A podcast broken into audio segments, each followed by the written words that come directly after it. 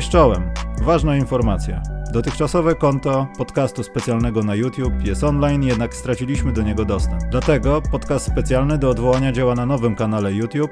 Link znajdziesz na Facebooku podcastu specjalnego, jak również w opisie tego podcastu.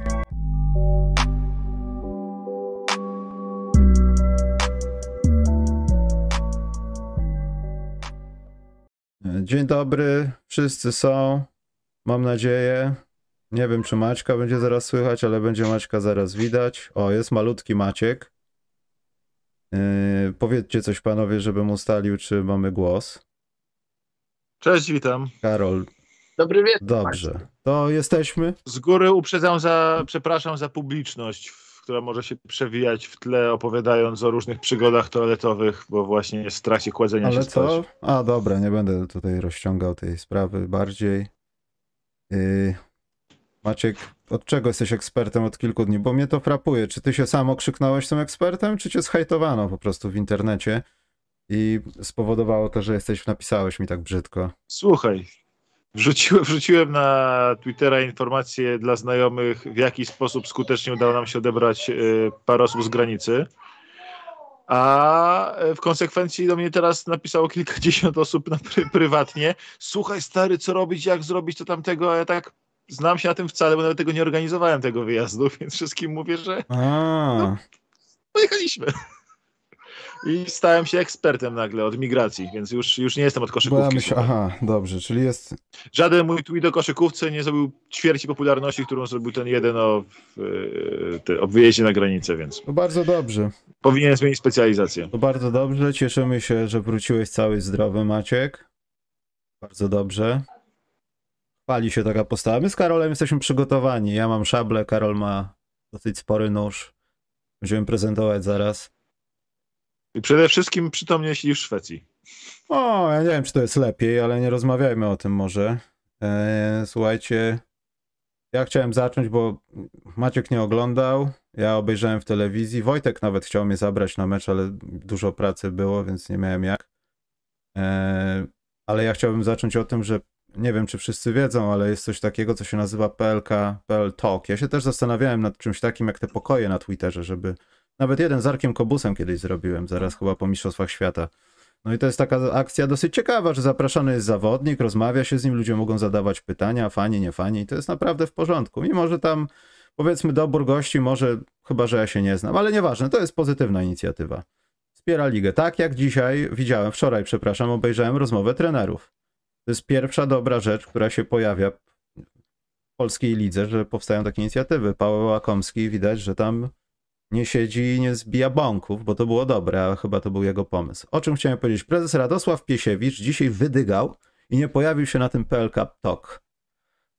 Wszyscy zaczęli mówić, że, że, że to normalne, okazało się, że był umawiany i tak dalej. Czy waszym, czy waszym zdaniem prezes takiej organizacji powinien unikać takich, to jest pytanie retoryczne, ale powinien unikać takich spotkań, czy bardziej powinien on je organizować? Chyba, bo ja chcę ustalić, czy ja źle nie myślę po prostu. Antre. Ja nie, nie, Nie masz zdania, zdania. Karol? Nie denerwuje cię to, bo mnie to irytuje, że robi się coś dobrego, to powinno być dla kogoś, a ta osoba się nie pojawia. Co to za jacyś obcy podcasterzy są? Maciek?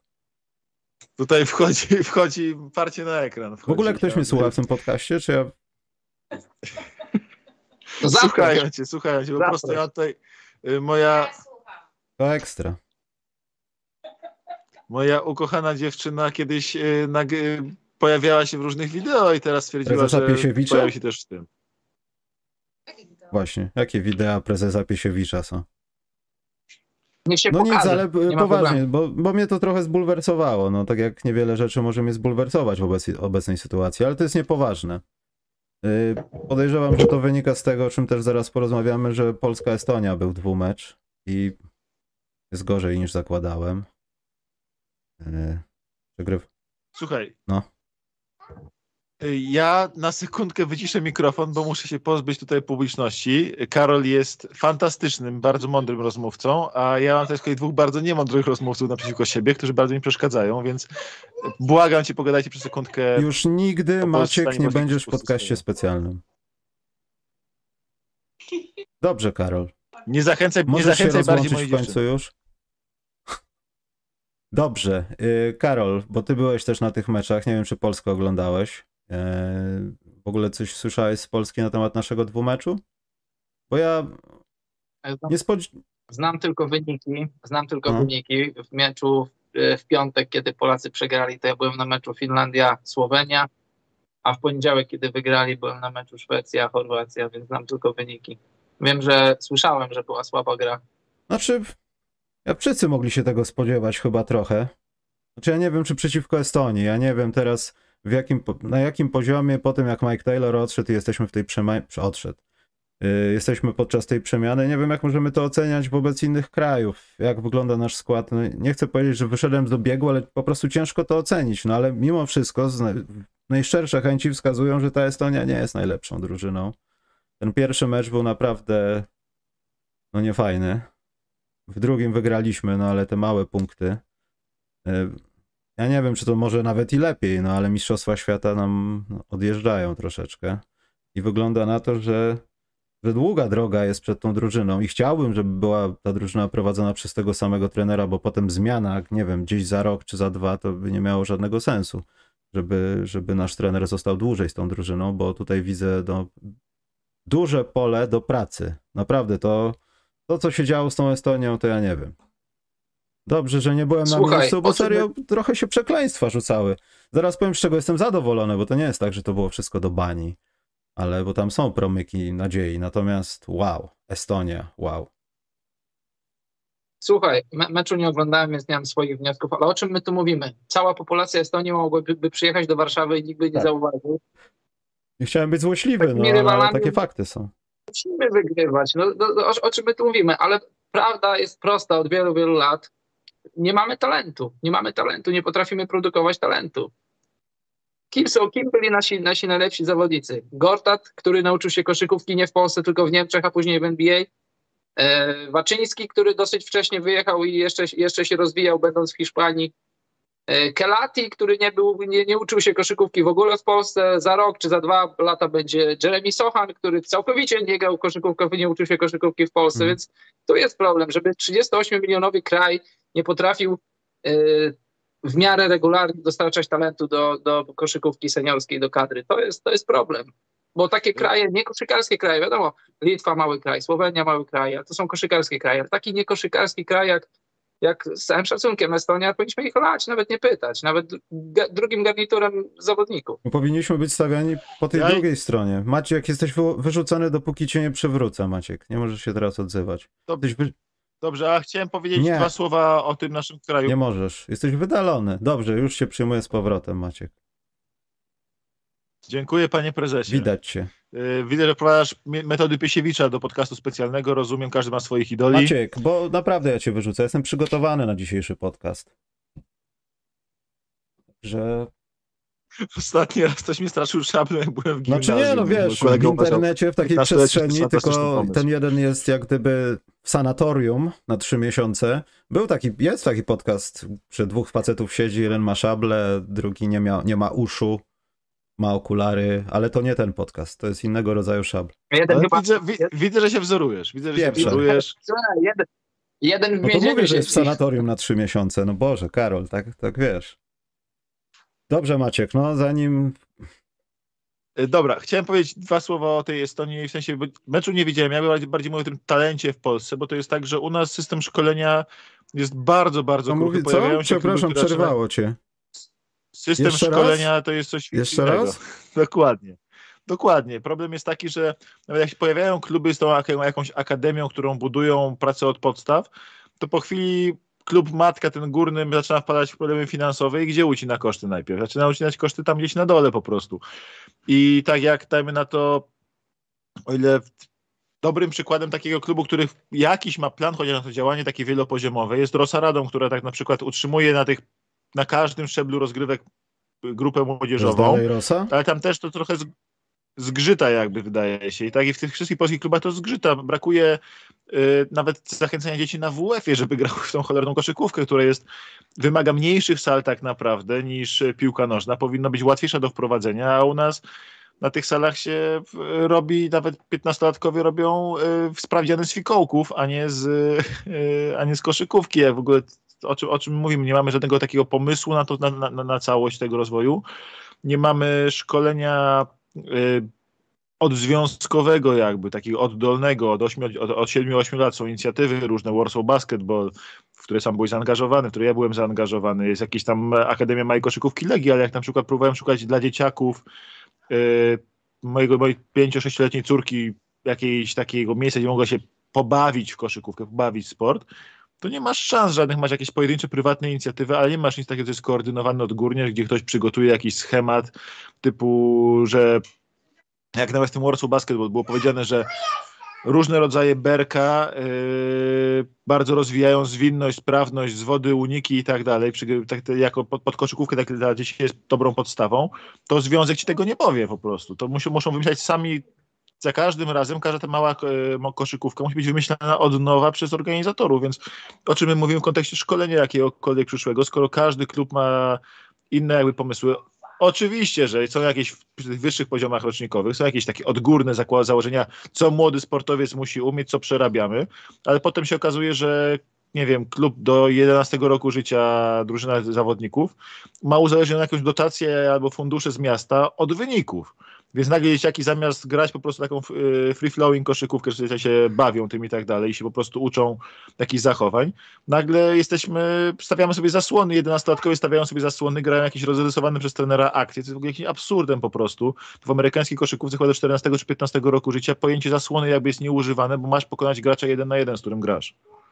I, a u nas w ogóle nie ma takiego konceptu w ogóle całego, więc o czym my mówimy? No u nas jedynym konceptem y jest to, żeby młodzież nie grała o wynik. No Wiesz. tak, ale się u nas uzależnia wszystko od wyników. Wszystkie możliwe wsparcie się uzależnia od wyników. Są dzieciaki, za, dzieciaki 17-18-letnie dostają blok, blokady w, y, przy, przy bólach plecu, dostają y, zastrzyki przeciwbólowe, blokady w kręgosłup po prostu, żeby być w stanie grać. Dziewczyny, dziew, dziewczyny utalentowane juniorki, które potem y, muszą kończyć karierę w wieku 22 lat, są w, 17, w wieku 17-18 lat zajeżdżane w pierwszej lidze po prostu na blokadach jakichś tak dalej. Tylko się zaczynasz odstawać od poziomu, to jesteś zajeżdżany do zera. Błyskawicznie. Mm. Nikt nie patrzy na twoje zdrowie, długi plan, tylko patrzy na wynik tu i teraz, bo tak jest skonstruowany system finansowania tego i system szkolenia, no sorry. No to o czym my mówimy w ogóle? No dobrze, ale teraz tak trochę dobrze. Jest Balcerowski, który no jest gościem.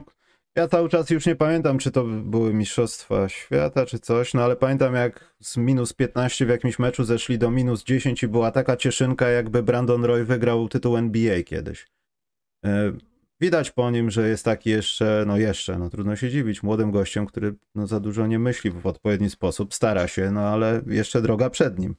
Ale ja nie uważam, żeby on też nie był takim graczem, który nam czegoś nie da w tej kadrze. Mamy wbrew pozorom masę talentu, którego jeszcze nikt nie odkrył, można tak powiedzieć. Sokołowski nie jest najgorszym na świecie koszykarzem. E, Michalak, Ale... jeśli jeśli by go zmusić do tego, oczywiście to jest kwestia tego, żeby oni się widywali. Ale o czym ty mówisz, ale Michał? Nie mówię o wygrywaniu mistrzostw świata. To są świetni zawodnicy, ale to jest jaka skala Europy, jaka skala w Europie. No taka, żeby chociażby nie przegrywać ze Estonią regularnie. Chociażby, żeby no tak, na tej kadrze coś budować. Aleksander Dziewa jest, nie jest świetnym zawodnikiem europejskim, ale dzięki okrzesaniu się w takiej Europie może być lepszym zawodnikiem i nam dać coś więcej. No, nie wiem, szukam rozwiązań. Michał, u nas nawet nie może trener wszystkich zawodników ja użyć. Ja się, ja się nie zgadzam. To są, to Michał, to co mówisz, to, to nie, to są, to, są, to są średniacy. To są średniacy na skalę Ale ja europejską. Ja to absolutnie to, to... rozumiem. Ja tutaj nie rozumiem o zdobyciu Mistrzostw Świata, ani o żadnych medalach. Wybijmy sobie to z głowy. Mówię o zrobieniu czegoś z tym składem, którym jest coś, gdzie możemy zacząć coś budować. Tylko na to trzeba mieć pomysł. Bo nikt mi nie powie, że Aleksander Balcerowski jest dobry tylko w Polsce, albo będzie do, dobry tylko w Polsce. Bo no nie zgadzam się z tym absolutnie. Te, a odstaje, a wyróżnia się w międzynarodowych rozgrywkach No nie, ale uważam, że będzie miał na to super, czas. Fajny, ja uważam, że będzie miał na to czas i za wcześnie odstaje. go oceniać w ten sposób przede wszystkim. Ja bronię polskiego koszykarza, ja w to nie wierzę. Ile on ma lat? Ile on ma lat? On jest młody. 21 lat. Jak na polskie standardy jest młody? U nas młodzież zaczyna się od 26 roku życia niejednokrotnie. Wiesz, pro ale to też jest problem jakby, że u nas patrzysz na młodego, wdrażanego zawodnika jako 21 lat. Tak, na przykład teraz ta kadra, teoretycznie takie założenie było przedstawiane wszystkim na początku, że ma być właśnie odświeżona, ma być usuniętych tych starszych zawodników i tych młodych wdrażamy od, odkąd są naprawdę młodzi, a nie odkąd mają 26 lat. I to jest coś, co warto wspierać, tylko problem jest taki, że nawet nasz trener nie może sobie dowolnie wybierać weteranów, których wdroży do tej drużyny, żeby prowadzili tych młodych zawodników w tej kadrze, ponieważ część części weteranów powołać nie wolno, bo są pokłóceni z prezesem. No to o czym my rozmawiamy w ogóle? To jest nieprofesjonalnie prowadzony związek, nieprofesjonalnie prowadzone szkolenie i kadra nie może być profesjonalnie w tym wszystkim odstawać. To, to że mieliśmy raz ten ćwierćfinał Mistrzostw Świata, to był absolutny cud. To był cud, po prostu fartem tam się dostaliśmy. Fant fantastycznie zagrali chłopaki niesamowicie i tak dalej. Ale to było, to jest y, outlier, to, jest, to, to, to nie jest coś, na czym można w ogóle jakiekolwiek coś budować, bo to jest tylko mała iskierka. Jesteś fajna. hejterem Jest i nieprofesjonalny bestialsko związek, przerwałeś Karolowi. nieprofesjonalne szkolenie, nic z tego nie zrobisz. Karol, coś mówiłeś. Co mówiłem? Mówiłem o średniakach, to, to co po- chciałem powiedzieć, to powiedziałem, ale tak to jest prawda. Pamiętacie, nie wiem czy pamiętacie, na pewno pamiętacie, byliśmy na- jednym z największych beneficjentów tego, że, że FIBA pokłóciła się z Euroligą i był zreformowany system eliminacji do Mistrzostw Świata i z, racji tego, że nie mieliśmy zawodników w NBA ani w Eurolidze, to na te wszystkie okienka dla, dla reprezentacji my przyjeżdżaliśmy swoim najlepszym składem, a nasi rywale nie do końca. I, I dzięki temu awansowaliśmy na Mistrzostwa Świata. Nie jesteśmy, nie byliśmy dziewiątą, czy tam nie pamiętam którą, no dziewiątą y, siłą, Trudno, dziewiątą kadrą narodową w świecie. No byliśmy ogromnym, przeogromnym beneficjentem tego zreformowanego systemu i ale dalej w polskiej koszykówce nic nie ruszyło. No, czy, Ja sobie ale, wyobraź cho- teraz, ale słuchajcie, bo może źle, źle zrozumieliście. Ja, mi chodzi o to, żeby, żeby przynajmniej utrzymać się na tej powierzch- powierzchni troszeczkę powyżej średniej i może pojawi się jakiś talent. Mając teraz to, co mamy, uważam, że możemy tam być. Ja nie mówię o, o tym, żeby być na dziewiątym miejscu i powiedzieć sobie, że gdyby nie Amerykanie w trzeciej kwarcie czegoś nie zrobili, no to byśmy prawie mecz wygrali, no bo to jest Ale- bzdura, oczywiście, że tak. Tylko uważam, że Ale Michał, no nie, nie możemy do, przegrywać z Estonią, no na miłość boską. My z Karolem, dajcie nam jeszcze dwóch i Mata Rosenthala, Karol może sobie kryć jedną ręką. No ten gość jest niedorzeczny jak na mojego listonosza. ale Michał, my tak mało odstajemy od przeciętnej, jakby jeśli nawet odstajemy w ogóle od niej, że to jest tak, że da się to nadrobić dobrą, z, z, dobrą zespołową, zespołowo grającą drużyną, da się nadrobić tą taką naszą minimalną przewagę talentu, nie wiem, nad Estonią, bo oni po prostu mogą mieć waleczną, zgraną kadrę i mogą tym nadrobić tą taką niewielką przewagę talentu, którą mamy, więc tutaj nie ma tego, e, tego nie możemy liczyć, że się pojawi jakiś talent, bo talenty trzeba tworzyć, tak, E, Marcin Gortat, tak, nie był utalentowany jakoś fantastycznie, tylko miał po prostu mentalność, szkolenie przez wszystkie tryby i tak dalej. Mamy y, masę gości, którzy być może byliby dobrzy, gdyby ktoś ich wyszkolił, a, po, a potem dochodzą do seniora i już, da, już przestają odstawać, tak? Masz w juniorach gości, te, nie, nawet takie pokolenia, te poprzednie, jakby się odstawali w, w juniorze i potem nagle gość, który, nie wiem, Krzysiek Szubarga, który jest w juniorze absolutnym mordercą te 20 lat temu, dochodzi do poziomu seniora i przez to, że go nikt nie, nie budował na takiego lepszego zawodnika, nagle dopasuje, się- dopasowuje się do przeciętnych. Łukasz Koszarek, mimo że jest fajny, długowieczny i tak dalej, też tak naprawdę to samo. Odstawał w swoim roczniku juniorskim, potem się wyrównał. Kamil Łączyński to samo. Pamiętam w juniorach, jak tam wtedy moi koledzy grali przeciwko niemu i tak dalej, że gość był po prostu trzy poziomy nad resztą Polski. I udało nam się go wyrównać do poziomu, a nie e, podciągnąć resztę do, do niego. Jakby Poziom go dogonił. to jest problem w polskim szkoleniu. Nie masz, nie, masz, nie masz takiego e, planu w ogóle, jak tych zawodników e, znajdować, jak ich tworzyć, jak ich generować. Niemcy przez lata Niemcy przez lata byli od nas dużo gorsi w koszykówkę. Mieli tego jednego Dirka Nowickiego, a tak to ich laliśmy. Prokom po prostu, ja trafiłem na drużyny niemieckie, tam ten, wielki Prokom, trochę na drużyny niemieckie w Eurolidze, czy jakiś tam rozgrywkach międzynarodowych grał, no to było wiadomo, że 30 ich, ich, ich walnie bez żadnego problemu. Jakaś Alba Berlin to był dla nich żart, był najłatwiejszy przeciwnik w grupie. Niemcy to widzieli, doinwestowali koszykówkę, od szkolenia, od, od samych podstaw szkolenie, no i teraz Niemcy co chwilę produkują gościa do NBA, no to o czym my rozmawiamy? To jest kwestia braku finansów, braku planu, braku pomysłu. Jesteś hejterem, Maciek. Da się tylko centralnym, cen- cen- centralnym, porządnym planem zrobić, bo nawet takie oddolne inicjatywy jak Szkoły Marcina Gortata, które dużo dzieciaków gromadzą, one też nie wyłuskają wszystkich, bo Marcin może ich wyłus- znaleźć, tych lepszych, ale na pewno ich nie wytrenuje od zera. No to tutaj myślę, myślę że problem. jeśli ktoś tak wcześniej myślał, że on ich wytrenuje od zera, to musiał być naprawdę bardzo naiwny. No. No, Polski Związek tak patrzy na to, Poza tym że Gorta zrobi za nich robotę Poza tym szkoleniową. ja się absolutnie zgadzam, bo też gdybyś mi bestialsko wcześniej nie przerwał, to ja też jestem zdania, że po prostu to wszystko to jest działanie na tak zwanym cudzesie. jeśli jakaś organizacja, jakiś związek, jakiś UKS, cokolwiek sobie znajdzie nawet chłopaka, który gdzieś tam Yy, nie wiem, wcześniej w Łodzi w jakiejś szkole, chyba właśnie mistrzostwa sportowego i potem Marcin Gortat przejął go, był jakiś chłopak taki, Boże, nie pamiętam jak się nazywał, Jegor, on był chyba z Ukrainy właśnie i naprawdę był świetnie obiecującym młodym zawodnikiem, gdzieś tam jego rodzina tutaj przyjechała i tak dalej. Gdyby Gortat się nim nie zajął, no to on pewnie by albo poszedł w piłkę kopać, albo coś takiego, ale o tym, żeby z nim pogadać, o tym, że może, słuchajcie, naprawdę uzdolniony chłopak, dobry skrzydłowy, w zasadzie nie wiem, co z nim dalej było E, żeby coś spróbować i tak dalej, wiesz. Żeby być w kadrze juniorów, to jak jesteś w SMS-ie, to masz prawie gwarancję. Nie no, żart to jest taki trochę, ale tak oni patrzą na to i to jest, to jest bestialstwo, że potem wyciągasz rękę do cudzego związku, jakiegoś albo szkółki i to jest świetny zawodnik, to weźmy go do SMS-u, nauczymy go czegoś. I w Ale... Jest, no. Za dużo jest przypadkowości i też jest koszykówka w Polsce niedofinansowana. Zobacz, masz takich pasjonatów, na przykład Kacpa, jeździ po Polsce, zażyna się, próbuje coś robić, ale on to w zasadzie, czy ma jakieś wsparcie od związku? Nie ma, ale jakby takich kacpów było 50 albo przynajmniej po kilku na, na województwo, to może coś by było, ale nie ma jakiegoś takiego, jakiegoś takiego odgórnego planu, który dotykałby tej piramidy od, od, podstaw. Ja tutaj mówiłem, że nie byłem na meczach Polski, byłem na przykład w piątek, byłem na meczu Finlandii z, e, ze Słowenią i tam w, w kadrze Finlandii zadebiutował syn mojego kolegi, ma 17 lat, po raz pierwszy chyba od 40 lat tak młody zawodnik debiutował w Finlandii. Wchodzi chłopak bez kompleksów, a on jest ze szkoły Hanno Motoli. Pamiętacie Hanno Motola, pierwszy film. E, tak, on super robotę robi, bo on rok rocznie dostarcza ludzi do reprezentacji, wysyła ludzi do NCAA, mają taką drużynę w pierwszej lidze, która nie chce awansować, ona chce sobie ogrywać się w pierwszej lidze. Oni co roku produkują talent, oni mają tyle talentu, oni biją się, oni biją się zawsze o awans do, do ekstraklasy, oni nie chcą chodzić do ekstraklasy. Chodzi chłopak 17 lat, Widać, że bez kompleksów, widać, że wyszkolony prawa, lewa ręka.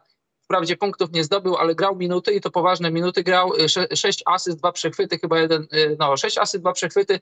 Widać, że gość potrzebuje trochę ogrania, trochę kilogramów, jeszcze trochę centymetrów, bo lat ma 17, jeszcze raz powiem i i, I, to nie jest przypadkowość, bo u nas często jest takie pojęcie nie tylko w koszykówce y, złote pokolenie. Masz kilku zawodników i i tam się zastanawiasz, co się wydarzyło, ciąg przyczynowo-skutkowy, dlaczego mamy takie pokolenie. Nie powinno tak być. Powinniśmy z roku na rok regularnie mieć dostarczany talent, dostarczanych zawodników na poziomie gry w reprezentacji. A dlaczego tak jest, to wiecie, to, to wymówcie. Ja w Polsce nie mieszkam, aż tak bardzo tego nie śledzę, ale no problemów jest dużo na wielu poziomach. Dobrze. To myślę, że. Nie no, no. tak jak jeszcze powiem ostatnie zdanie, tak jak Michał mówi, my się próbujemy, nasz związek próbuje przejąć na siebie cudze sukcesy szkoleniowe, to jest taki mocny cudzysłów na sukcesy, typu jaraliśmy się, nie wiem, że bracia Wójcikowie wyjeżdżają do Stanów, bo może nam ich tam wyszkolą. Że Andrzej Pluta junior w Hiszpanii, w Hiszpanii trenuje, bo może go nam tam wyszkolą, bo jego tata, tak. to, ogarn, jego tata to ogarnął, a nie związek w jakikolwiek sposób. Że tutaj Oleg Balcerowski jest od dawna w Hiszpanii i teraz yy, na Bałkanach i tam go szkolą i może go nam tam wytrenują na zawodnika. No to jest aż głupie po prostu, jak my musimy liczyć. Jeremy Sochan, że system szkolenia brytyjsko-niemiecki, system szkolenia brytyjski nie powinien nam lizać nawet pięt, yy, stworzy nam zawodnika do NBA, no to jest aż głupie, jak się to mówi głośno, to to aż głupie się wydaje w 40-milionowym kraju, yy, który tak naprawdę ta sfera, ta sfera koszykarska, taka malutka nasza mikrobanieczka, to jest bańka potężnych pasjonatów i, te, i nawet tego nie potrafi nikt, nie, nikt wykorzystać. Tak? No, Dajmy na to, mamy teraz zlot fanów Chicago Bulls. Y, w sobotę Marcin Więckowski organizuje potężny zlot, idealny event, jak to wsparcie NBA, przychodzą gadżety od Chicago Bulls. Można by tutaj się jakoś y, zaprosić dzieciaki, w sensie związek mógłby zaprosić, pokazać im jak to wygląda, pasja do koszykówki i tak dalej, jakoś wesprzeć Marcina w tym wszystkim, halę mu wynająć większą, na trybuny zaprosić dzieci, no coś zrobić, a tutaj nie ma w ogóle nawet takiego pomysłu, żeby tutaj się coś dołączyć, żeby kogoś zarazić koszykówką. No po co w ogóle, po co im to? Ważne, że jest ciepła posada, że jest e, dobra kasa i to tak się ja szczerze mówiąc wizerunkowo zawsze. trochę bym tego jakoś też nie rozumiał, że NBA, Chicago Bulls nagle wjeżdża PZ Kosz. Tak, i mówi, słuchajcie, damy, damy wam halę, wynajmiemy no, no to wam halę, na musieli, Ale Maciek, oni musieli na fakturze y- napisać, jaki to jest związek. Popularyzacja koszykówki przez popularyzację obcej organizacji sportowej, no. Nie, to jest po, przez podłączenie się do jakiegoś Ale zgadzam się, że dzień wcześniej no zrobienie no. jakiegoś festivities, y, dzieci, balony, Oczywiście. koszykówka, Łukasz Koszarek z, dęb, z, dębem, z dębem Bartkiem robi zdjęcia, wiesz, tego typu, jak najbardziej. Jeśli ktoś nie musi mówić, no. że wiesz, że oficjalnie przecież ja nie mogę z NBA, przecież jak to, a tutaj możesz zrobić po prostu cały tydzień koszykówki, nie wiem, cokolwiek. Poza tym, kiedy był no tak, ostatnio tak, jakiś weekend prostu... gwiazd? Taki, no przy Pucharze Polski stara się to imitować. To jest niby nasz weekend gwiazd. No ale jakich gwiazd też z drugiej strony? Ach. Przejdźmy może do NBA. Maciek, masz dwa zdania i idziemy do NBA. Ale już nie mówię, już, już nic nie mówię. Bardzo fajnie. To, to przejdźmy Maciek do twojej ulubionej drużyny. Jak bardzo cieszyłeś się, kiedy Kelly Olynyk trafił do kosza w ekwilibrystyczny sposób w meczu, który zrywał pięty? Tam trudno nazwać to ekwilibrystycznym sposobem po prostu. Prosty fade away. Białe no to było ekwilibrystyczne, bo nikt się nie spodziewał. Przecież piłka ma iść na jedynkę, dwójkę kogoś, kto rzuca, a nie na gościa, który jest w tej zagrywce z boku od stawiania zasłony. To było ekwilibrystyczne. Wiesz, dla mnie fajnie jest, fajne jest to, że Pistons na tyle dużo przegrali spotkań yy, przez różnego rodzaju też nieobecności w pierwszej połowie sezonu, że teraz nie muszą się martwić o ten pik w top 4, w sensie o top 4 szanse przed loterią w drafcie NBA, mogą zacząć grać o coś powalczyć, a przy okazji mają pełen skład. I wreszcie są taką drużyną, która jest troszkę lepsza niż swój bilans, więc z mojego punktu widzenia fana Detroit się fajnie po prostu patrzy na drużynę, która wreszcie walczy, wreszcie straszy tych faworytów, z jednymi wygrywa, z jednymi przegrywa, ale tam widać cały już koncept, jak ta drużyna miała wyglądać od początku w tym sezonie. Nie, na przykład to jest to, że jak ktoś nie ogląda Detroit w ogóle to może nie rozumieć, czemu Corey Joseph siedzi w pierwszej piątce, a nie Killian Hayes. Corey Joseph, Joseph siedzi w pierwszej piątce, bo wie jak grać na Cade'a, jak e, grać no obok niego, skrócie, no. a Hayes tego jeszcze nie umie po prostu. A Hayes z kolei grając z ławki ma cały swój unit, że może też się rozwijać.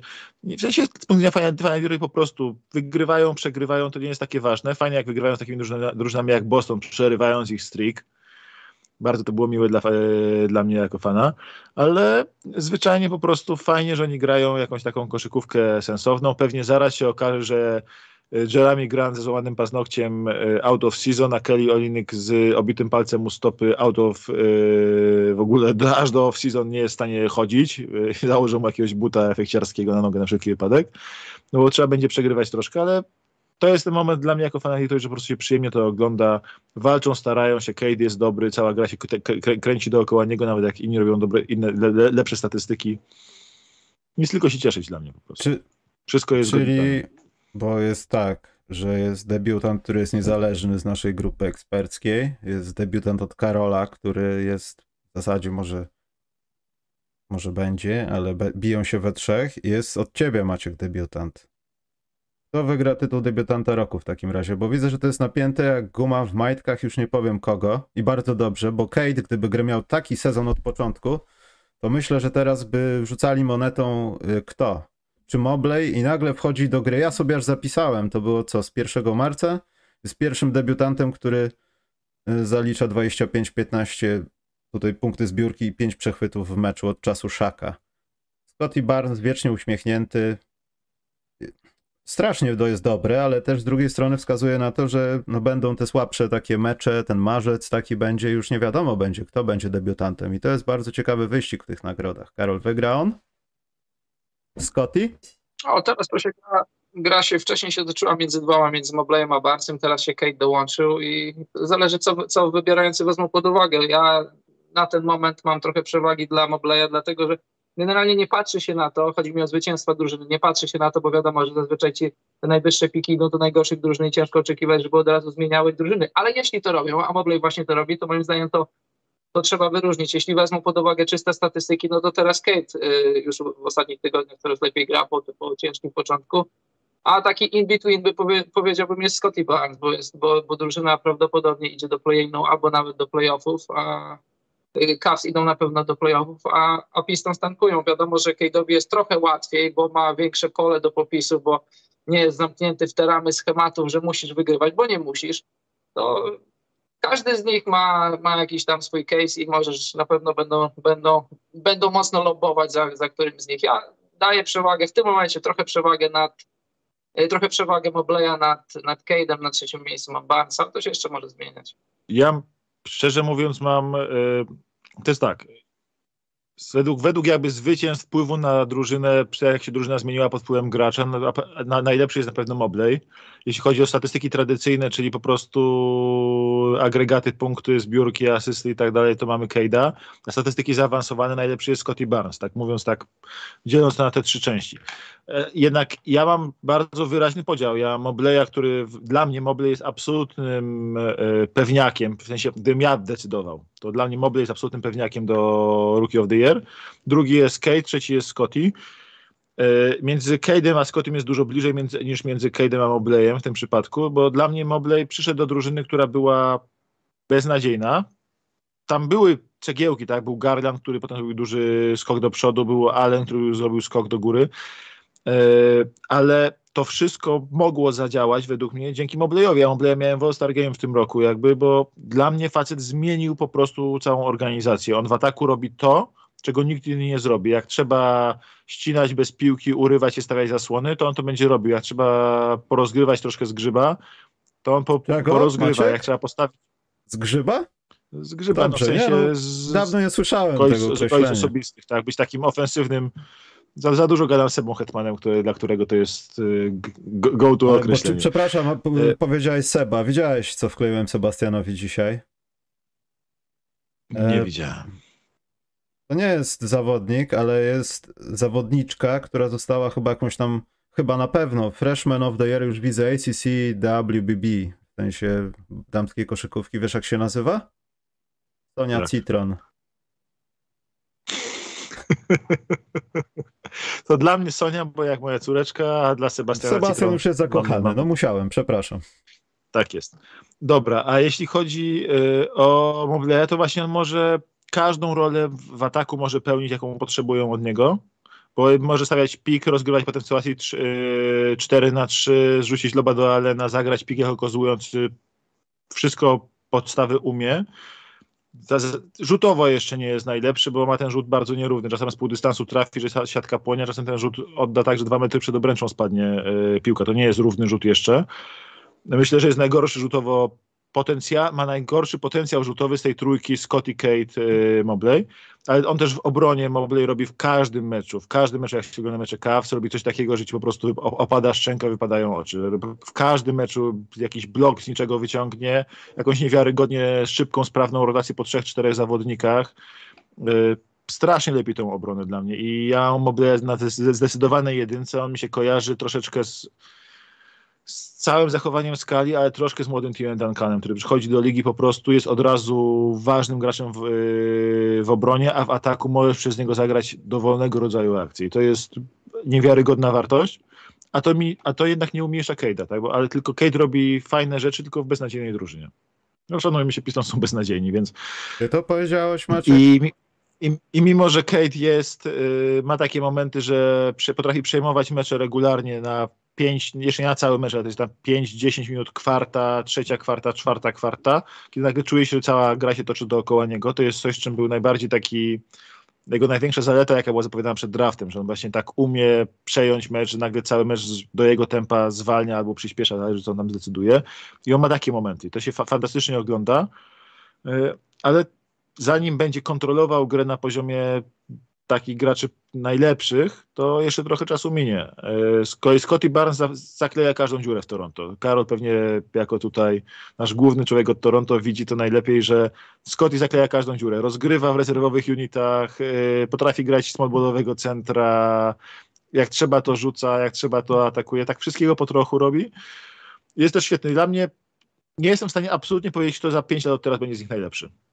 Każdy z nich będzie według mnie fantastyczny, każdy z nich będzie według mnie w All-Star Game, każdy z nich ma szansę na All-NBA Teams. Nie mam pojęcia, który będzie najlepszy za 5 lat. W tym roku największy wpływ na grę ma dla mnie zdecydowanie Mobley i to też widać po wynikach jego, jego Karol, drużyny. czy Toronto w ciągu najbliższych trzech lat mogą, myślisz, wejść do finału konferencji z takim składem polepionym z graczy, których ja się śmiałem, jakiś tam Van Vlietów i takich tam Mówię to w kontekście bardziej Scottiego Barnesa, wiesz, czy, czy to jest właśnie ten gość, że nagle się okaże, że cichutku znowu sobie wracamy do jakiegoś topu topów?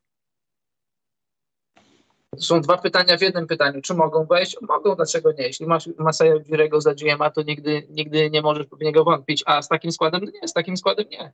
Czy też y, Scotty Barnes się rozwinie tak, że on jako pierwsza opcja, to on będzie tym, który będzie ciągnął drużynę do, do finału? Ciężko oczekiwać, zważywszy, że masz teraz dobre połączenie Hardena z Embiidem, będą grali, no myślę, że będą grali z 2-3 lata razem, masz y, dobre rzeczy na Brooklynie, masz zawsze groźne Miami, ciężko, więc ciężko oczekiwać, żeby na plecach Scottiego Barnesa już wejść do finału konferencji, ale w Masaya trzeba wierzyć, że, że wiesz, że, że jeszcze że będzie dokładał do tej drużyny, ale myślę, że, że to nie jest żadna tam jakaś tam, żaden hot take, że ta drużyna już powoli musi się zacząć budować wokół Scottiego.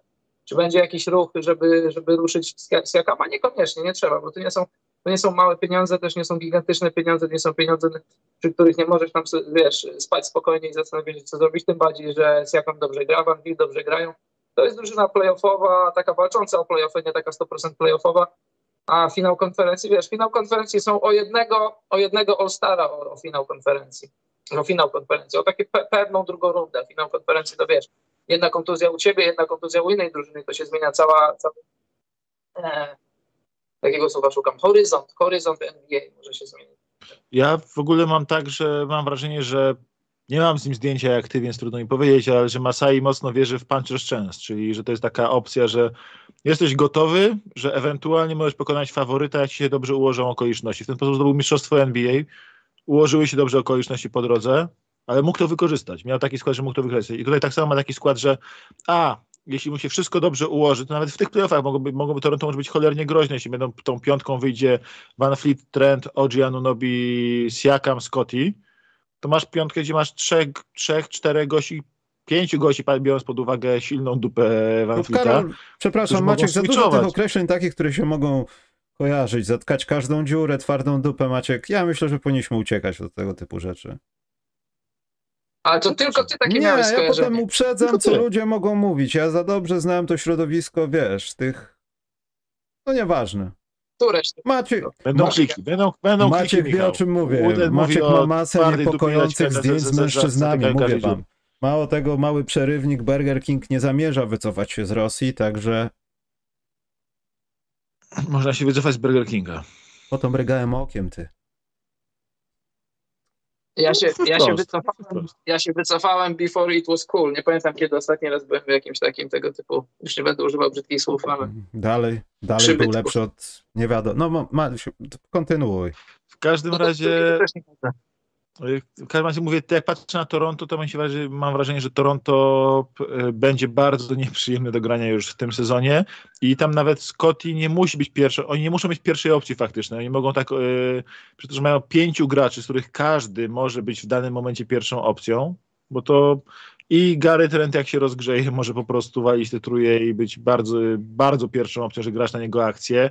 Van Fleet wiadomo, to jest gość, który się też rozgrzewa jak taka microwave player, tak?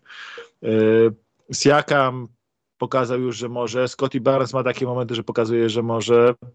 OG Anunobi podobno jest przez Toronto szykowany od lat do tej roli, tylko tak zawsze jest troszkę szklany, więc zawsze tu się paznokieć złamie, tam sobie wybije palec i nagle, nagle no, 3 4 lata traj do tej funkcji. Ale y, ta drużyna według mnie będzie już bardzo groźna już już teraz w tym sezonie, więc oni mogą liczyć na tą okazję przez lata, a przy okazji też tak szukając strzału, szukać jakiegoś e, dealu po, po gwiazdę. No. Bardzo cierpliwie czekali na Kałaja, się pojawiła okazja wziąć Kałaja, tego wzięli nie licząc się z tym, że tutaj inne drużyny się bały, że nie przedłuży, przedłuży, wzięli, udał się zakład, liczy się mistrzostwo, tak? I myślę, że będą znowu tak patrzyli, jak się zwolni jakiś gracz na rynku, a nigdy nie wiem, kto to jest. No, miał być nie, Nikt nie pomyślał przed tym sezonem, że Harden będzie dostępny, tak?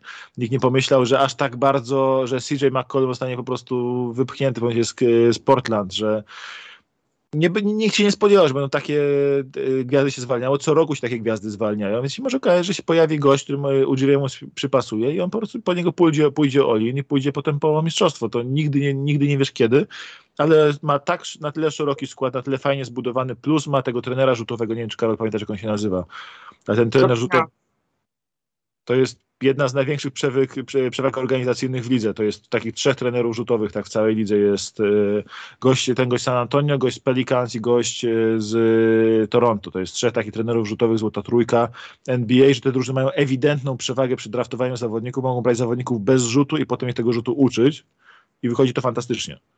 I trzeba wierzyć tą drużyną. Nikt nie, jest możliwe, że Scotty Barnes, który miał być nierzucającym graczem przychodząc do NBA, skończy z rzutem za 3 na poziomie 36% na przykład, bo na to się teraz zapowiada. Więc A on to... dalej jest jak gdyby dzieckiem. Ja mówię, Toronto bardzo wierzę, uwielbiam ich kulturę. Ale wygląda jak dziecko w dalszym ciągu i co to będzie za dwa lata to... z tym gościem? To jest przerażająca myśl. No. Scotty?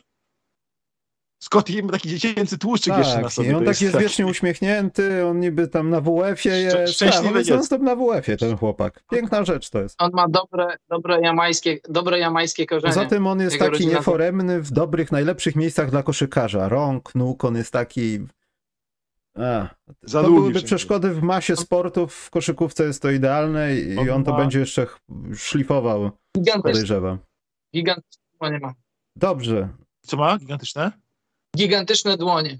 Tak, dłonie i wingspan ma. On ma chyba plus tak. 10 cali wingspanu względem wzrostu. To jest jakiś taki chyba 6-8 wzrostu, 7-4 wingspanu. To jest y, czy, czy, tam 6-7 wzrostu, 7-5 wingspanu. To jak, jak po prostu abstrakcyjny taki taką przewagę tego wingspanu nad, y, nad wzrostem i to widać na boisku. Ja mam, przecież ma w tym sezonie ten taki wsad janisowy, że biegnie, niby jakiś dwutakt robi, nagle wyciągnął rękę, a tam z tego paczka mm. wychodzi. A propos... E, Kate, no.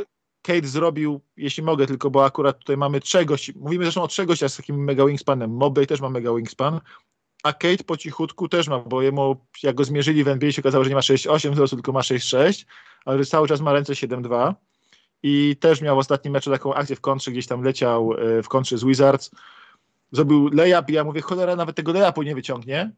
On wyciągnął rękę do góry i też zmieścił tą piłkę, więc y, to jest w trzech długorękich, fajnych graczy. Co nie jest takim freakiem jak Scotty. Scotty jest fizycznym freakiem dla mnie kompletnym, y, ale jestem mega zajarany tym draftem, co wiadomo od dawna, nie od dziś. Y, I tych trzech gości po prostu przez lata będziemy kochać, a też po cichutku Jalen Sachs i tam paru innych z tyłu też będą wychodzić i pokazywać się jako fajni gracze. Josh Giddy jest fantastyczny, Franz Wagner jest... A, mówimy o wyścigu o Rookie of the Year, nie gadamy o Francu, e, Fra, Fra, Francu, e, Francu Nie mamy na to czasu, Franz Wagner Maciek. jest fantastyczny. Franz Wagner. Ale on też powinien być wymieniany na równi z tymi trzema gościami. No ale... To jest gość, który ma 6-10, a rusza się Ale ja mówię o tych, którzy rzeczywiście będą walczyć o tytuł debiutanta. Wagner może go dostać, jeśli ktoś z tej trójki umrze. Rozmawiałem o prawdziwych kontenderach w tej nagrodzie, ale już nic to, bo Słabe czasy na takie żarty. No nie, no, pokazuje tylko jeden warunek, kiedy on może dobić się do pierwszego, drugiego miejsca w dyskusji. No nie da rady, no nie. To jest. Cade'owi jest tak samo ciężko mogę... przez to, że ma mniejszą rozegraną próbkę. On też pewnie tej nagrody nie dostanie, aczkolwiek chyba najbardziej z nich zasługuje, ja bym... jeśli chodzi o ten wybuch. A ja bym dał nagrodę Mobleyowi, ale myślę, że Kate wygra tą nagrodę na koniec, ponieważ e, statystyki takie z, z, reguły Rookie of the Year wygrywa po prostu gracz, który rzuca najwięcej punktów. To jest głupie, wyjątkowo idiotyczne, no, ale taka jest prawda. A Kate rzuca z tej trójki najwięcej punktów. Tylko, że Cavs są zaskoczeniem zaskoczeń. No nic to. Yy, był mecz... A, co chciałem powiedzieć, bo ty mówiłeś o Wingspanie. Emoni Bates ma po, podobno tak straszny wingspan i w ogóle się okazało, że to jest afera, że on w ogóle jest jakiś nieforemny, w ogóle może tylko rzucać i nic więcej go nie czeka. Ja już na niego nie czekam. Ja oficjalnie już powiem to w internecie. Nie czekam. On jest za chudy i nie wygląda tak dobrze, jak był zapowiadany Bates. Bates był zapowiadany na niesamowitego gracza na poziomie NCAA. Na razie zaczął fajnie, potem jak cały Memphis zresztą się w NCAA wyciszyli, także tu się nie jaram. Dobrze raczej gość, którego widzieliśmy na All-Star Game przez moment i który chyba był najlepszy z tych gości z G League, czyli Scott Henderson, który, zresztą swoją drogą, jeśli ktoś chce coś obejrzeć z tego All-Star Game, z tego All-Star Weekend całego, to bym olał wszystko poza właśnie meczami debiutantów, gdzie to troszkę tej rywalizacji było i troszkę było widać, kto jest utalentowany Zwłaszcza tak naprawdę w końcówce tych spotkań, bo te początki były fatalne każdego tak. z meczów. Tak, po, początki wiadomo, bo to ruki zgrają się wygłupiają, ale końcówki były fajne i, i końcówka zwykłego All-Star też była super, a całą resztę myślę można kompletnie Dobrze. I właśnie no. w tym u Rookies właśnie Scott Henderson y, wyglądał jak, mimo że jest dwa lata, dopiero za dwa lata przystąpi, za półtora roku przystąpił do draftu, to już teraz wygląda jakby przynależał wśród zawodników NBA, więc... Gadamy o pierdołach, debiutantach, a teraz musimy pogadać o najważniejszych rzeczach. I Karol zaczyna. Czyli NBA Karol zaczyna, bo Karol powoli ma takie spojrzenie, że nas ześle zaraz do jakiegoś gułagu, jak nic nie powie. Karol, to jest. Bo słuchajcie, no nie, ukry, nie ukrywajmy, ja jestem nie, nie tyle co lekko zaskoczony, że stało się tych dużo pozytywnych rzeczy w NBA. Wiecie, Jamorant jest w ogóle w jakiejś chorej fazie. Z Bulls zrobił sobie żarty, z grawitacji robi żarty.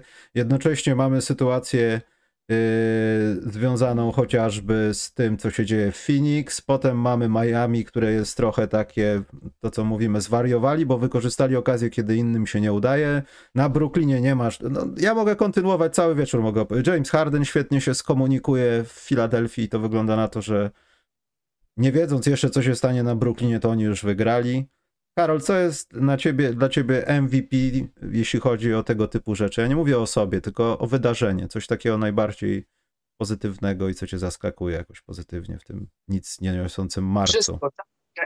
to co wszystko, wszystko, co powiedziałeś, to jest pokłosie tego, że, że jest historycznie bardzo dużo talentu teraz w NBA. A jak słyszę takich leśnych dziadków jak Charles Oakley, że, że Janis wychodziłby z ławki w jego czasach, to, to aż e, o, można dyskutować, ale generalnie nie trzeba. E, wszystko to, co powiedziałeś, to jest, to, jest, to, to jest właśnie to, można chłonąć NBA ze wszystkich stron. Co, gdzie byś nie włączył, to tam możesz coś ciekawego widzieć, bo jest cholernie historycznie dużo talentu. Wszystko mi się podoba, wszystko biorę.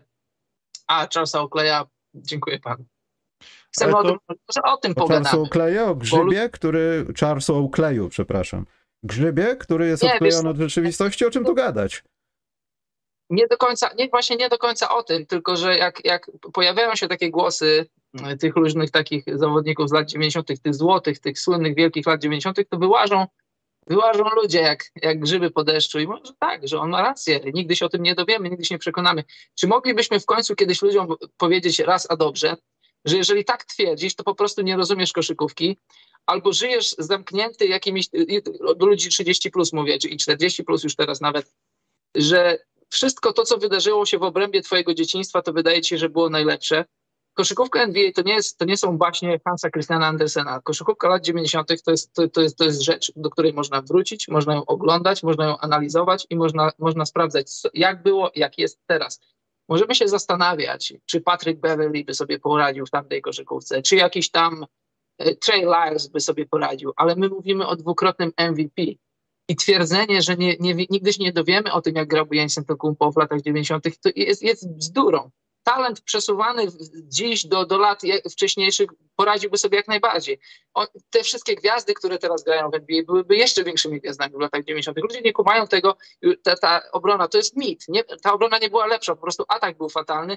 Akcje były 24-sekundowe, inicjowane były w 18 czy 19 sekundzie. Te niskie wyniki, Maciek dobrze pamięta, bo, bo Detroit byli największymi, jednymi z największych Maciek tego tych nie zażynaczy- pamięta, przecież to dziecko jest. Ale obejrzałem wszystko, co to znalazłem bitwy. To, to jest, szczerze, to jest gwałt na własnych oczach, jak się ogląda tam Tak, koszykówkę. to jest, to Mhm. jest, Przepraszam, to jest, to jest głupie. to jest zbrodnia na koszykówce, która się odbywa, ale trzeba zwrócić na taką rzecz uwagę, na którą mało ludzi zwraca uwagę, mało ludzi te, wie. E, nie można było podwajać. Grało się akcję jeden na jednego, ludzie schodzili do miejsca, więc jeżeli miałbyś jakiegoś, Janis miałby jakiegoś czasa ukleja naprzeciwko siebie, to on by się pytał, mam cię minąć z lewej, mam cię minąć z prawej, czy mam zadankować nad tobą, czy mam rzucić nad tobą. Jemu w latach Akcja w akcję. jemu by się w latach 90. grało jeszcze lepiej i jeszcze łatwiej niż teraz, no chyba, że sprowadzamy dyskusję, bo że Oakley dałby mu w łeb. No ale jeżeli czekamy na to, że Oakley dałby mu w łeb, to czy my chcemy oglądać koszykówkę, czy my chcemy oglądać jakieś quasi A MMA? poza tym, przepraszam, tak- poza tym to nie jest powiedziane, bo teraz się śmiejemy z tego, że jak dochodzi do hałaburdy w gospodzie, to oni się przepychają, potem czekają aż padnie ochrona, jak w niektórych galach polskich walk. No i co, chciałeś się bić? Wiesz, wiadomo, że to jest szczekanie dwóch ratlerków. Natomiast co by było, kiedy to szczekanie nie byłoby szczekaniem? Montrec, Harel bardzo by chętnie by się z kimś pomasował w latach 90., podejrzewam, na pięści. Ale nie, co, Z Billem Lambierem ktoś z dzisiejszych czasów też by się... Adams? ale, e, Isaiah Stewart, wystawiam przykład. Isaiah Stewarta, na niego obaj są Ja walnięci. myślę, że to w E, drugą stronę Nieważne, też działa. Bill, Bill Lambier był świetnym koszykarzem, ale nie powinien grać w koszykówkę przy tym, co on robił. Sorry, on był bardzo utalentowanym koszykarzem, który bardzo dużo rzeczy umiał, ale nie powinien grać w koszykówkę, bo był po prostu bandytą. On starał się robić ludziom krzywdę i nawet powiedział otwarcie kiedyś, że jak ktoś był od niego dużo lepszy, to jego duma nie pozwalała mu, mu wyjść mu nietkniętym przeciwnikowi. No to, to jest samo w sobie, to jest obrzydliwe, tak? Bo on po prostu wiedział, że jak jest gorszy, to chociaż mu przypieprzy. Poza tym chodziło też I- o zasady, nie? Dozwalano, pozwalano Tak. na dużo Zresztą rzeczy. To, co, e, to, co Thomas mówił akurat e, o Oakleyu, powiedział bardzo otwarcie. Mówi, czemu, jakim prawem on twierdzi, że Janis by, żeby dał Janisowi w łeb i Janis by nic nie zrobił? Przecież Janisa bread and butter to jest to, że on dostaje w łeb, wymusza faulę i, i tak idzie do tego kosza. Czy go tam sfaulujesz, nie sfaulujesz, on i tak idzie do kosza. I on mówi tak, Oakley był tak mały przy nim, bo miał dwa metry wzrostu raptem, tylko się po prostu lubił napieprzać. Mówi, Oakley był tak mały przy nim, że Oakley by go dał mu, by mu w łeb, Janis by tego nie zauważył, by dał danka nad nim, wrócił do obrony, a potem spojrzał w ogóle, gdzie mnie mucha ugryzła. Y, Janis przy tym spinie, który on ma, y, przy, gdyby był ukryty tylko jeden na jeden tamtej NBA, on by tym spinem za każdym razem robił punkty. Żeby on tego spinu nie mógł robić swojego, y, kiedy atakuje do kosza przy tych swoich takich bardzo szerokich noga, dużym zasięgu nóg i ramion, to żeby tego spin obronić, on zawsze musi być podwajany. Obrony specjalnie się pod, jeden, pod jego jeden ruch ustawiają, czyli pod ten jego spin do środka albo na zewnątrz, bo musi tam być drugi obrońca, żeby on nie minął y, gościa, którego, którego kryje jeden na jeden. W, w NBA, które kryło jeden na jeden tylko, Janis by robił po 45 punktów na mecz po prostu. To by był, byłby, a poza tym kosmit to byłby takim kolejnym Willem Chamberlainem. Zatem tak, To- odstawał, to- tak by odstawał fizycznie na tyle reszty. To, to w dzisiejszej defensywie, jak można, można bronić strefą i można podwajać, to takim Janisą, Hardenom i innym gra się, gra się trudniej. W latach 90. oni by, oni by jechali, jechaliby z ludźmi jak, jak, jak z moimi kwiczącymi dziećmi. A jeszcze raz wracam do tego argumentu, że dałbym mu w łeb. Okej, w ramach koszykówki, tak, ale jeśli mówimy o brutalnym kasowaniu ludzi, jeśli ktoś się napawa tym i mówi, że jak to by było fajne, no to zachęcam do innych sportów, bo ja w koszykówce na przykład nie chcę, jak ludzie krzywdzą innych ludzi. Ja chcę oglądać koszykówkę w Darko koszykówce. Milicic tak Wiesz pomyślał i został. Twierdzenie, twierdzenie, którego, stwierdzenie, którego najbardziej chyba teraz nie lubię, jak oglądam NBA, to jak słyszę dobry faul. Tego nie cierpię. Dobry, dobry faul to znaczy, że nie obroniłeś, nie jesteś w stanie obronić, więc zaraz komuś przypieprzyłeś. Jak słyszę dobry faul, jak ktoś kasuje komuś po prostu akcję do, do kosza, już sam na sam z koszem, bo tam się przypieprzy mu po łapach z całej siły i krzyczą dobry faul, mówi sobie, mówi komentator, to ja po prostu zostaje piany, bo dla mnie to, Tak, to jest, nie możemy jest, grać w lidze jest- chwalącej faule. to prawda. To jest, to jest jeden z największych, moim zdaniem, absurdów obecnej NBA. To, że NBA wyczyszczona z brutalności lat 90. nadal pozwala na takie archaizmy, takie jak na przykład ten take foul, taki y, foul w kontrze. FIBA tutaj już jest jak, lata świetne przed NBA. Gwiżdżesz, to, to, daje, to daje przewagę, kolosalną przewagę i ty nie musisz iść zrobić wideo review, żeby sprawdzić, czy on jak, jak wbiegł na 100 metrów, czy jego klatka już była do przodu, czy on był sam na sam. Ewidentnie był sam na sam z koszem. Na pewno by zdążył. Jakby nie zdążył, to byłby faulowany. Mimo wszystko sędziowie idą to oglądać, tracimy czas i zazwyczaj w większości przypadków dają zwykły faul, czyli de facto nagradzają nieudolną obronę, a to co mówisz, ten, ten good foul, to też ja, mi się flaki przewracają. Good foul, czyli mówiąc wprost, w nieudolny sposób, bo nie, nie w koszykarski sposób próbowałeś kogoś zatrzymać, bo Dobra, byłeś, zła obrona. tak, nie, tak, nie byłeś na tyle dobry w obronie po prostu, albo ktoś był nad tobą kilka poziomów w ataku i musiał się uciekać do kasowania ciebie i ty mówisz, że to jest good, good hard, jeszcze good hard playoff foul, to, to, to już są żarty. To y, był Rasha Belli, jak była ta akcja na Jamorancie. Kto, Tak, kto, tak, kto tam? no, pamiętam. y, y, Kto skasował y, Jamoranta za łeb? Morris, tak? To Raja Bell po prostu jak się rzucił ze swoją mentalnością obrońcy wyszkolonego na latach 90., y, który potem grał później, był twardym obrońcą, jak się rzucił go bronić, mówi, że on przecież nie chciał nic zrobić, to wina Moranta, że poszedł z dwutaktu dynamicznie do przodu, mógł się liczyć z tym, że go prawie zabije gość. A, nie, no E, bullshit. Will, e, Will Bynum, taki, taki, takie Jose pieprzenie jest, Barea, bo to Albo chcemy, żeby koszykówka była 90s. fajna, efektowna i patrzeć na koszykówkę, na te wsady z dwutaktu i tak dalej, albo, pozwa albo pozwalamy takich gości zabijać prawie. No, umówmy się, jak gość idący z dwutaktu dynamicznie do przodu dostanie w łeb, no to siłą rzeczy położy się poziomo nad parkietem i walnie na plecy na, o parkiet. Tylko może mu się stać straszna, straszna krzywda wtedy. To nie jest jego wina, że on chce zdobyć w taki sposób punkty. To jest wina obrońcy, że nie jest w stanie go obronić inaczej, tylko waląc go w łeb. No i tego nie możemy, nie możemy tego chwalić. Jak była cały czas Rasha Bell, który ma bardzo fajne tejki ogólnie, jak ma ten swój podcast, to pozwalamy, żeby takie rzeczy chwalić, no nie podoba mi się to jakby, nie podoba mi się to, y, nie pod, ci starsi gracze też wspominają swoje lata, jak y, w Polsce emeryci wspominają, że najlepiej było za Gierka, bo akurat wtedy mieli 20 lat. Tak. I więc nie, po prostu, po prostu duże nie przy tym dla mnie jest i trzeba się pogodzić z tym niestety, to jest bardzo smutne stwierdzenie, trzeba się pogodzić z tym, że koszykówka jest spokojnie na pokoju dużo lepsza. Trzeba się z tym po prostu pogodzić, bo jest coraz lepsza koszykówka. Phoenix Suns, tacy fajni, ofensywni z 2007 roku, mieliby najgorsze tempo i najgorszy atak ligi. I to nie jest kwestia, że był wtedy lepszy obronek, tylko po prostu teraz są tak dobre ataki, tak dobre jest e, tempo grania i efektywność tego. Dobrze. No sorry, po prostu nie chwalmy za bardzo przeszłości, bo się cieszmy. Ale gadamy o tym 40 minut, a ja chciałem coś z bieżącej koszykówki. To w takim układzie jedna najfajniejsza rzecz po meczu gwiazd, ale nie rozwlekajmy się po pół godziny Maciek, tylko, bo jeszcze pytanka będą, bo ja na koniec sobie to zachowałem, ktoś tu na czacie to zauważył, że są sensacyjne ploteczki o nowym kadrowiczu. To nieprawda chyba jest. Y, jedna po pozytywnej rzeczy po meczu gwiazd, jaką. Dobrze, dwie. Ja mam dwie. Że Pelicans wygrywają mecze i CJ McCollum oszukuje wszystkich, że jeszcze coś z tej drużyny może być. I wpisali sobie na Twitterze, wygraliśmy z Lakersami. Było przepiękne.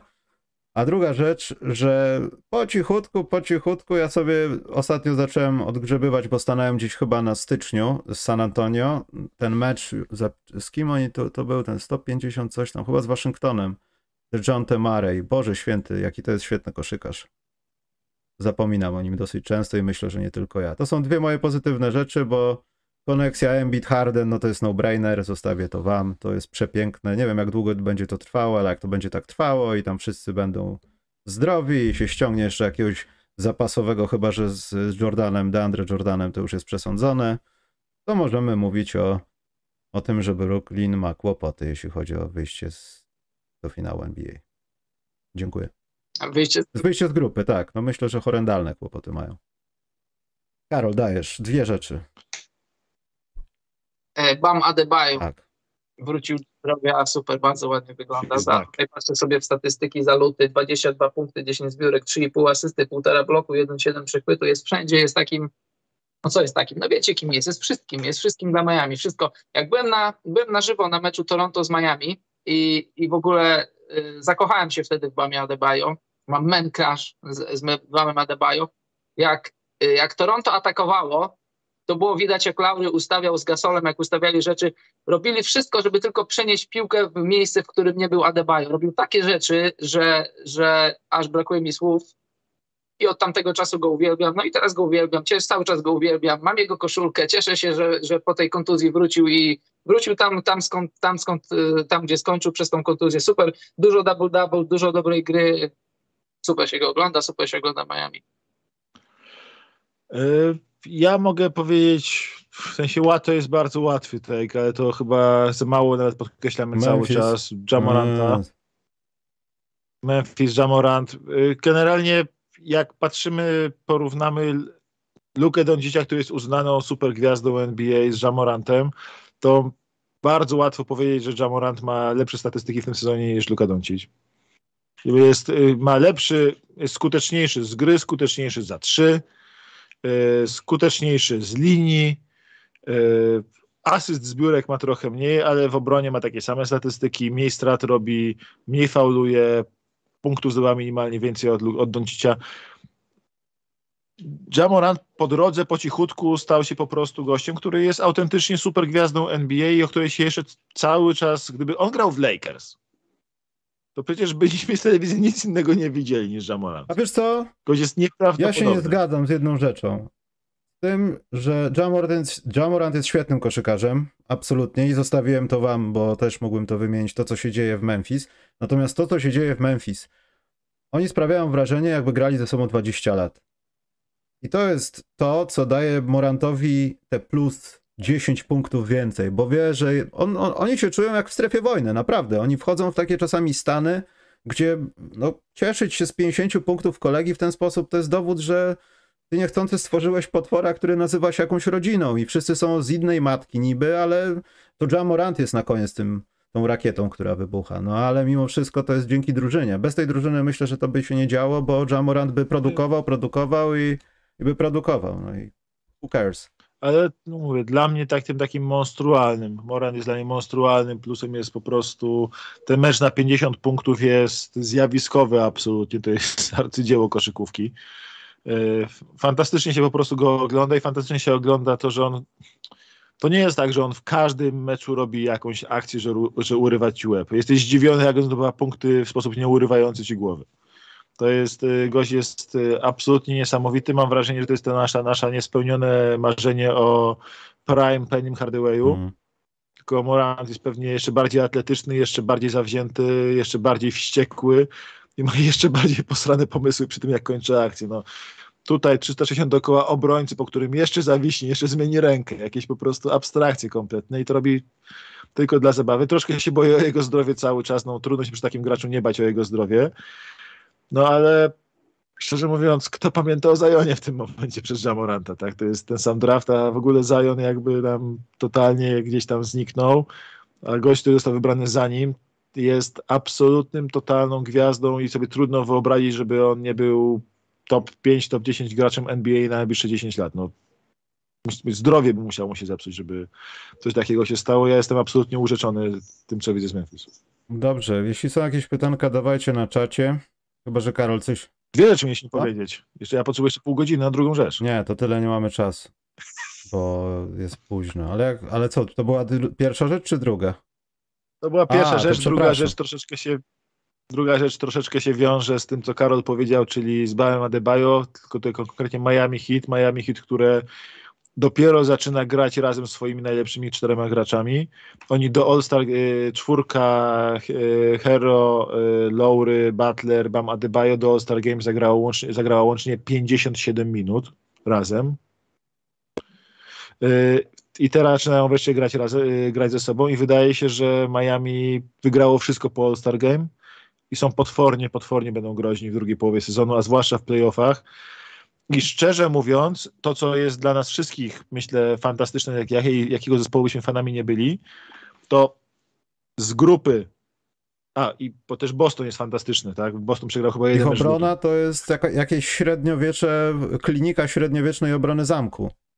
Przepiękna rzecz to tak, jest. ich obrona jest ich obrona jest kosmiczna, e, ich obrona jest kosmiczna po tym słabym początku, po 34 rozmowie w szatni, którą zorganizował Markus Smart, zaczęli wreszcie bronić. E, przegrali w lutym chyba tylko jeden mecz. Z Detroit Pistons oczywiście, bo z kim innym przegrywać. E, ale z grupy Heat, Bulls, Sixers, Bucks, Celtics, Nets trzy zespoły nie wejdą do drugiej rundy playoffów. I będą to pewnie niestety Bulls. Ale to jeszcze raz, bo hit niesamowici są. Bulls grają fantastycznie, DeRozan jest kosmitą absolutnym. Y, Sixers, y, ten duet Harden-Embiid wygląda jakby był stworzony do grania mm. razem. Pomijając to, że jest niewiarygodnie paskudny w oglądaniu, bo jak już oddawali 74 osobisty chyba w niedawnym meczu z, z biednymi Knicks, to się aż to przykro patrzyło. Tam Embiid oddał chyba sam y, duet Harden, Embiid oddał więcej rzutów osobistych w meczu niż cała drużyna Knicks. To się nieprzyjemnie ogląda, ale są maszyną przez to. I masz hit fantastyczny, Bulls fantastyczni, Sixers fantastyczni, Bucks, którzy mają momenty, kiedy sobie wyglądają najlepszą drużynę w NBA, Celtics, którzy z tą obroną, no należy im się druga runda teoretycznie, Nets, którzy z Durantem, z Irvingiem, który też zaraz powinien dostać y, możliwość grania full time są potwornie mocni, no i z tych drużyn parę nie wejdzie już do playoffów, więc do, do, do drugiej rundy playoffów. To jest niesamowite, że oni już będą się tłukli w pierwszej rundzie playoffów między sobą. W tym momencie pierwsi hit dostają w nagrodę mecz z Brooklyn no, Nets. No, hit wykorzystali sytuację, kiedy gdzie indziej się sypało, myśmy grali w basket, wrócił Bam. Poza tym kupa szczęścia, że wszyscy ludzie działają. No z Hiro to nie było pewne.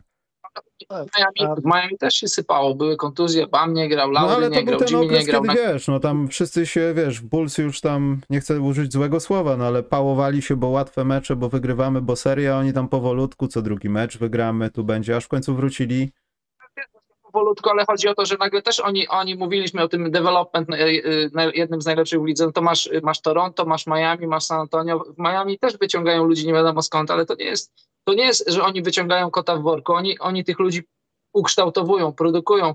Przecież y, y, Duncan Robinson, teraz y, Vincent, Strus, wychodzą goście tacy z, nawet i bez, z drugiej rundy draftu, poza draftem i oni wkładają w, w tę swoją szkołę i robią z nich porządnych No Strus miał taki jeden dobry tydzień, gdzie tam w zasadzie był sam na swojej pozycji i grał świetny basket, no a to tak wyglądało tylko, że to jest wieczne Summer League przez 5 lat. Też dobra sprawa. E, dobrze, pytanka były, słuchajcie, Mogę jedną rzecz musisz powiedzieć? nawet. Jak e, było początek sezonu, jakiś mecz Miami oglądałem i Strus wszedł i zaczął dobrze grać i w pierwszej połowie mówili na niego Stras, w drugiej połowie Strus, jeszcze nie wiedzieli jak na niego mówić, a on już grał. A zauważyliście, że na Ayo Donsomo mówią? Że na końcu zauważyłem w dwóch meczach, że zamiast U jest Donsunmu chyba. Jak się to jest O na końcu, nie rozumiem o co chodzi. Czy oni się mylą, czy tak po prostu jest jakaś ukryta wymowa? I Tyler Hero. Nie wiem, to jest w ogóle Hero. dla Bulls, z, z racji, że są twoi Bulls, że z racji, że będzie ten zlot w sobotę, trzeba dać takiego plusika, że oni, jestem w szoku, że oni się cały czas trzymają na powierzchni mo, całego ich startującego backcourtu na aucie. No tam cu- cuda się dzieją. Mają tak naprawdę trzech gości, którzy są trzech z sześciu najlepszych zawodników, nie gra u nich od miesięcy Mm. już. Lonzo już biega. Cały czas są w topce, w, to- w topce konferencji, no także to jest kosmos dla No, mnie, że trzech, się utrzymują. trzech najlepszych obrońców, Williams, Caruso i Ball. Tak, trzech najlepszych Mhm. obrońców, tak. To, no, trzech z czterech, bo jeszcze E- Ejo też gra niesamowicie w obronie. Też trzeba przyznać mu to, że w obronie jest, y, jest, jest, jest kocurkiem małym. E, Dobrze. Ktoś się zapytał tutaj, Zubek pisał, nie wiem czy wcześniej poruszaliście ten temat, ale co sądzicie o możliwym przyznaniu obywatelstwa i grze w kadrze Malcolma Brogdona? Mogę E, zacząć? Poczekaj, bo ja chciałem tylko ustalić, Nie. że jak coś, to ja tłumaczę, że jest, że podobno koszykarz chce grać, sensacje w sprawie Amerykanina, jak powiedział, dla przeglądu sportowego. Malcolm Brogdon trenował w Polsce, ale my mamy kłopot, żeby skontaktować się z Matem Zegarowskim. Michael Carter Williams od biedy, tylko chyba on już występował w jakiejś kadrze amerykańskiej. On może dostać też polski paszport, bo gdzieś ma takie koneksje, koneksje jak kiedyś Dan Dikau. Był taki kiedyś zawodnik, pamiętacie? Mocno się o niego byliśmy. Byliśmy. On ma tak samo dalekie koneksje o paszport, że Michael Carter William- Williams, gdyby go dobrze tam dogadać się z nim, to na koniec kariery, tak jak niektórzy zjeżdżają do No. Macedonii, przyjechałby do Polski. Ale tutaj, Nie no, teściu Brogdona jest tym, Tak. teściu Brogdona No. jest Polakiem. ale no, To jest całego konekcja. nie wiem, czy to Brogdon do końca powiedział. Nie jestem, nie wierzę w to trochę. Nie wiem. Karol. Go, go for it, Karol. E, Dziękuję. Jedno zdanie. To by było idealne podsumowanie roku 2022. COVID, wojna, Brogdon w polskiej kadrze. Okay. Generalnie takie. e, Ja w ogóle się śmieję z tego Brogdona troszkę, bo ja sobie wracając do tej naszej rozmowy, tam zrzuciłem takie jedno zdanie w trakcie, próbując przerwać któremuś z was. E, Ale wyobraźcie tego Malcolma Brogdona biednego, którego przychodzi do polskiej kadry i patrzy z lewej Sokołowski, z prawej Garbacz, pod koszem Ej. Garbacza to ty szanuj, to jest dobry zawodnik. Trener Frasunkiewicz nie po to na niego krzyczał tyle lat, żeby go zastraszyć, żeby teraz słabo grał. Każdy, każdy z nich mnie, e, mając oba urwane kolana, by mnie ograł grając tylko i wyłącznie lewą ręką, ale to nic nie zmienia faktu, że Malcolm Brogdon by zrobił to samo z nimi. I e, patrząc, ja sobie, to, aż mi trudno sobie wyobrazić gościa, który jest takim, był, zahaczał, był takim prawie, że borderline all-sta- all-starem w pewnym momencie, jak grał w ten, ten taki początek w Indianie, w duecie z Sabonisem, jak ma nagle grać jeszcze Chryceniuka trzeba wziąć do kadry z powrotem specjalnie dla Brogdona, żeby mógł mu stawiać zasłonę. To to pewnie komedia. AJ Slaughter potrafi wyglądać jak gość z innej planety przy swoich kolegach z kadry. A my chcemy Malcolma Brogdona, to będzie przecież karykatura. Strasznie nie, strasznie mnie to bawi ta wizja jakby tego biednego Brogdona, który wychodzi na boisko i musi grać piki z Chryceniukiem albo z, z Olkiem Walcerowskim. Z całym szacunkiem na piersi. Tak jest. Tak, nie, nie.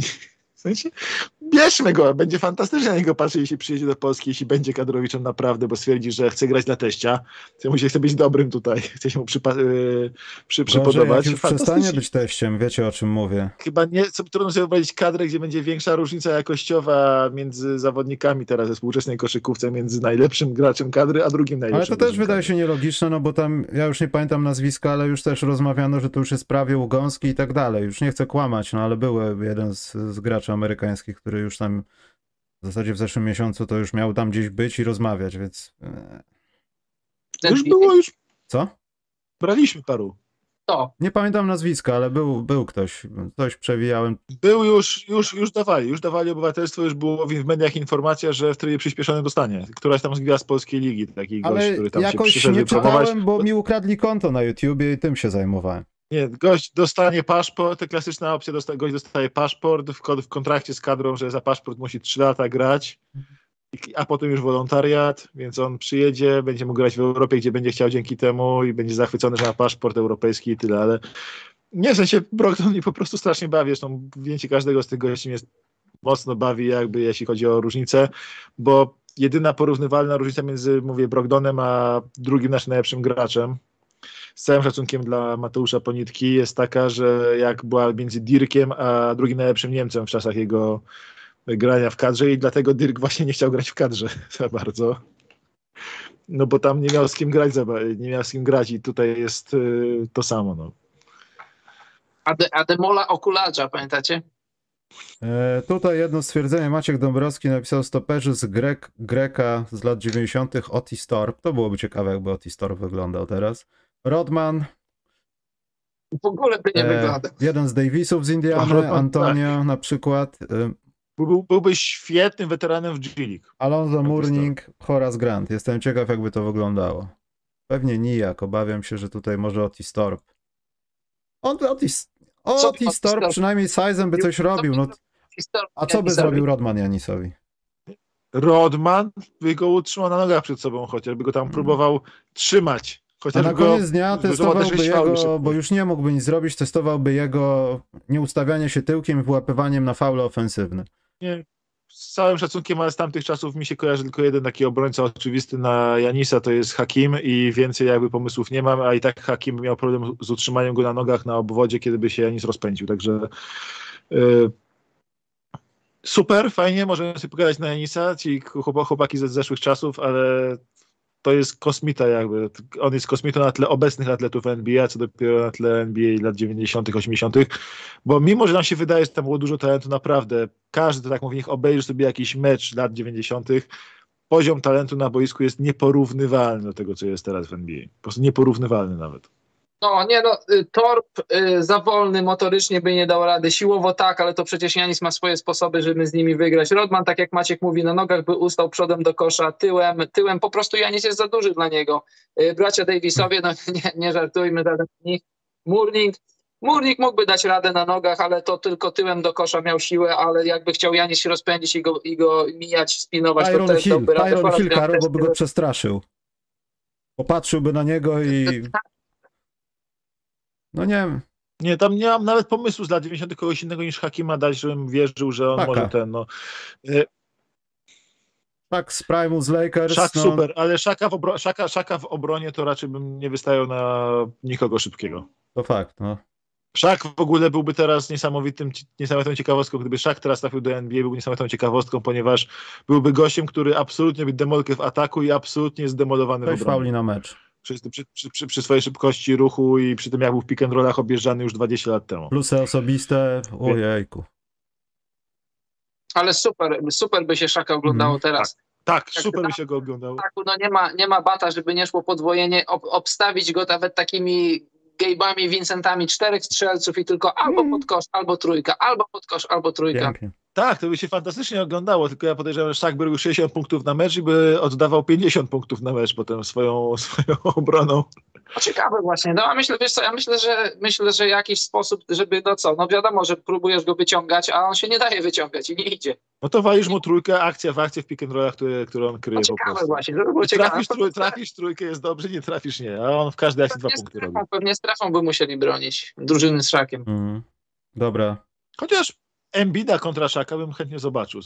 Zobaczyłbym, jak sobie Embid fizycznie radzi z Szakiem. Czy, I czy sobie jakoś radzi w ogóle. To, bym, to jest coś, co bym chętnie nie zobaczył. W sensie wiele Szak by go przedstawiał, ale Embid naprawdę jest ogromny, nawet jak na, warun na warunki lat przeszłych, że tak powiem. Nie ma żadnych innych pytań, więc możemy sobie pójść.